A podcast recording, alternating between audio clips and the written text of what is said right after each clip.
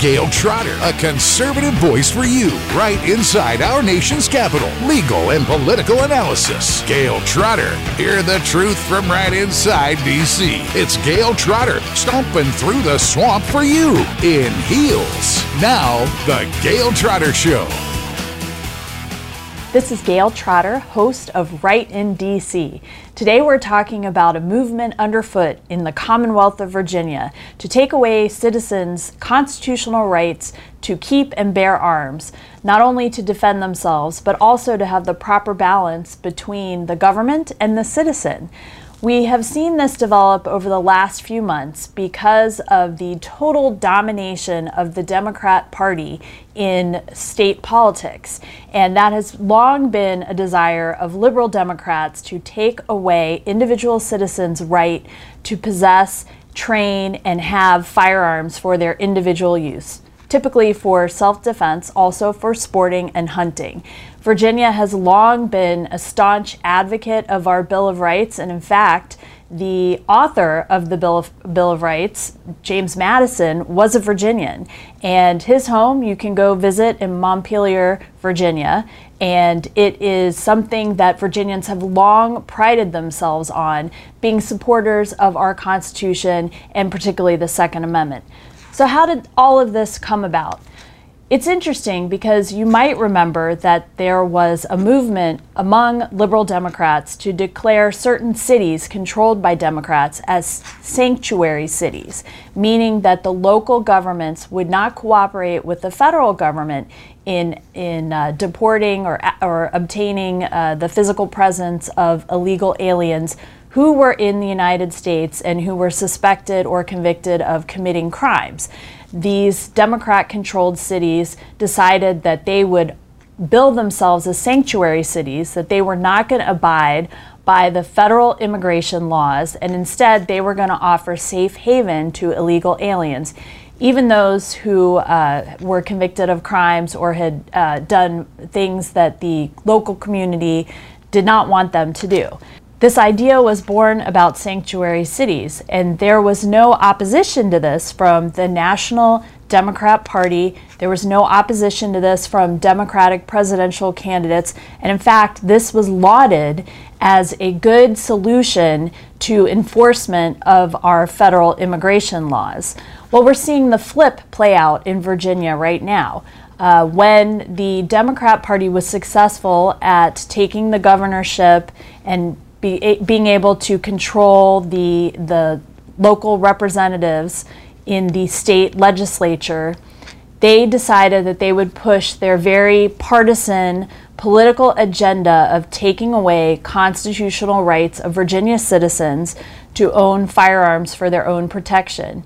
And we have seen efforts pushed like this around the country, particularly in the wake of many of the mass shootings that we've witnessed. We saw this happen in New York State, we saw this happen in Colorado.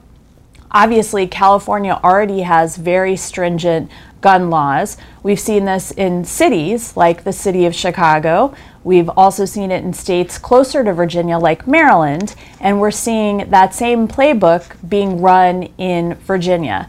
Now, Virginia has a long history of supporting constitutional rights for individuals, and it does not have a gun registration law.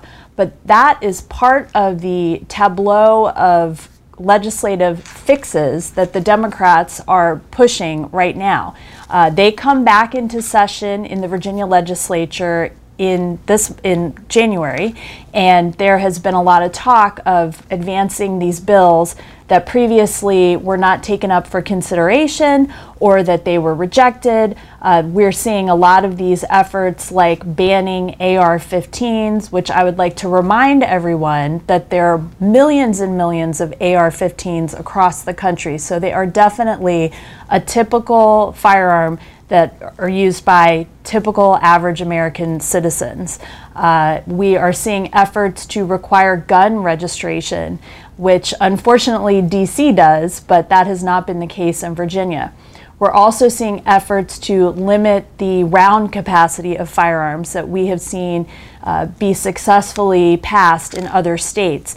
In Virginia, the effort is to try and limit the rounds of rifles and pistols to seven rounds and to, or I'm sorry, shotguns and rifles from seven rounds to 10 rounds. And as we know, that's not going to limit the criminals who don't abide by the laws to begin with. That's only going to limit the ability of law abiding citizens to be able to defend themselves, their families, and other vulnerable people. So, what is the solution to this? We're seeing a lot of pushback from Virginians in over 100 cities, counties, and towns across the Commonwealth of Virginia who are taking a page from the Democrat Party's playbook. And they are saying, unlike federal immigration law, which is not a constitutional right. You don't have a constitutional right if you're not an American citizen to become an American citizen. Part of being a sovereign nation is being able to make the rules to decide who can become an American citizen and who cannot. So, citizens in Virginia are pushing back on this and taking a page from the Democrats and saying, we are going to create sanctuary cities uh, for the Second Amendment, or what they're also calling constitutional cities or counties. And they are saying that they are not going to comply with the enforcement of these laws that probably will pass by the Virginia state legislature, and they will probably be signed by Democratic Governor Northam.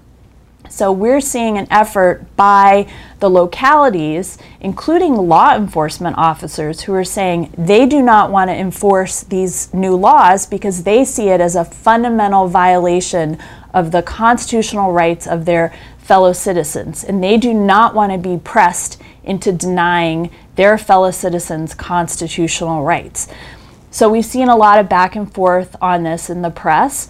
We saw a proposal to take $250,000 of Virginia taxpayer dollars and put it into making a special task force to go around and confiscate what previously have not been illegal firearms, but if these laws pass and the governor signs them, will become, under Virginia state law, illegal firearms. And the thought that the Commonwealth of Virginia would use taxpayer money to take away a fundamental constitutional right of its citizens is just causing heads to spin across the, the country, not just in Virginia, but this is cause for concern for patriots all over the country. Uh, we have heard from law enforcement uh, officers, sheriffs, other people, as I've said, who have challenged this and said this is not only bad policy, not only is it mistaken on the facts, but it is wrong at a constitutional level too. And we have heard in reply that the National Guard would be used to enforce these new laws against otherwise law abiding Virginia citizens. So you can see that the rhetoric on this is really rapidly escalating and you have a terrible situation on your hands. So, I, just a few facts about firearms and defensive gun use in the United States. It is very important to understand under Department of Justice statistics, over 90% of violent crime in the United States happens when criminals commit these violent crimes and they do not use a firearm to commit those violent crimes. You have over 90% of violent crimes occurring where the, the criminal does not have a firearm.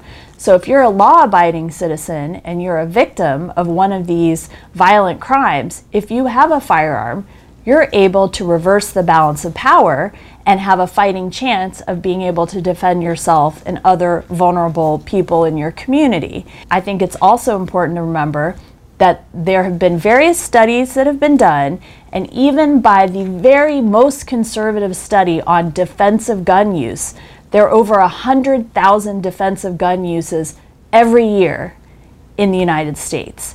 And other studies have shown there are over 2 million defensive gun uses every year in the United States.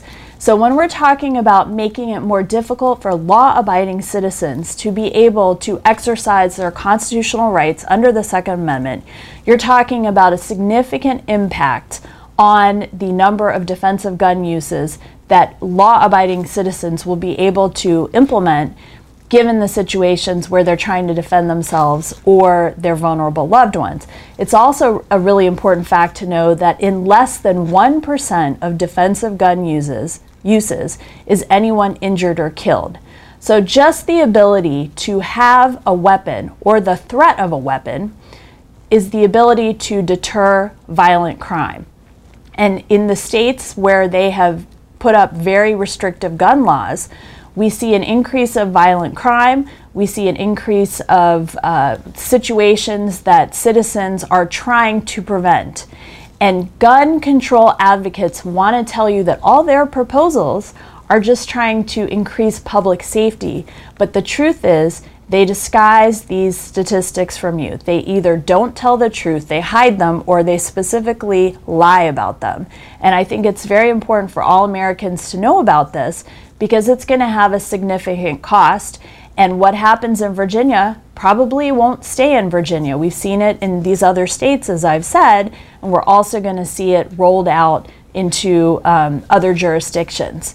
So, this is where we stand right now. There's a fight between liberal Democrats in the Commonwealth of Virginia who want to limit the types of firearms that the Supreme Court held in uh, DC versus Heller, as long as they're traditional firearms used in common use, used for traditional purposes, then you have a constitutionally protected right. As long as you aren't a felon or there's some other reason that you're not allowed to have that firearm. But for most law abiding citizens, this is a fundamental right that you've had since almost the very founding of this country. And in Virginia, the liberal Democrats want to take those rights away from you. But Virginia citizens are not taking this lying down. They are going to be out there. They are hosting a rally in Richmond on Monday, January 20th. Uh, will be very interesting to see what kind of message they take to the state legislature before any of these bills are considered or possibly, probably passed. And we're seeing it at the local level too. We're seeing it in counties. Uh, we are seeing it in bigger areas like Virginia Beach, which declared itself by its town council as a constitutional city. So when you think about uh, the efforts by the liberal Democrats to take away these constitutional rights, it's not being sold the way that it should be sold to uh, actual factual basis for citizens that there is this effort to make sure that they have their constitutional rights denied. Instead it is being sold as increasing public safety. But if you look at the specific provisions that they're proposing it's not going to increase public safety and in fact it will only have a negative effect on public safety I've, I've talked to many, many people about the video from the recent Texas case where a volunteer in a local church in Texas who was personally trained on firearms usage was able to stop a carnage in a house of worship within six seconds because he was able to carry in a house of worship, and when there was a threat that came to his body of believers, he was able to respond to the threat immediately. Unfortunately, there was a loss of two lives, but the fact that he was able to immediately stop the shooter and not wait until the police were able to arrive and the police would have to come in and assess the situation and also the police would be going into harm's way, he was able to, to stop it almost as soon as it began. I think when I've talked to many, many people about this, even people who have been persuaded on the fact that uh, the Democrats are trying to make this this thesis that more gun laws will increase public safety, people who watch that video, it's a really stark reminder that a good guy with a gun or good gal with a gun can stop uh, mass carnage from happening. I also testified before the Senate Judiciary Committee in 2013 about this. And in that testimony, which I will uh, put a link to for your reading pleasure, I have a list of 21 situations where a woman was able to stop a violent crime by using a firearm. One involved a potential mass shooting at a movie theater, one involved a shooting at a potential shooting at a salon, and I think you know it's it's so clear. It is so clear. It is common sense. It makes a lot of logical uh, sense that if you only allow the the people who are not abiding by the laws in the first place to have firearms, then you are putting all of the law abiding citizens at a dis- disadvantage and you are not going to increase public safety. You are going to increase crime, you are going to increase violent crime, and you are going to lower the amount of defensive gun uses that happen in the United States every year.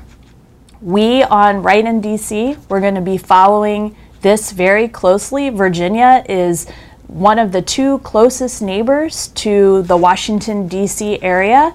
And unfortunately, we have very restrictive gun laws in DC, and we should change those because obviously DC is a big target for terrorists and other bad actors.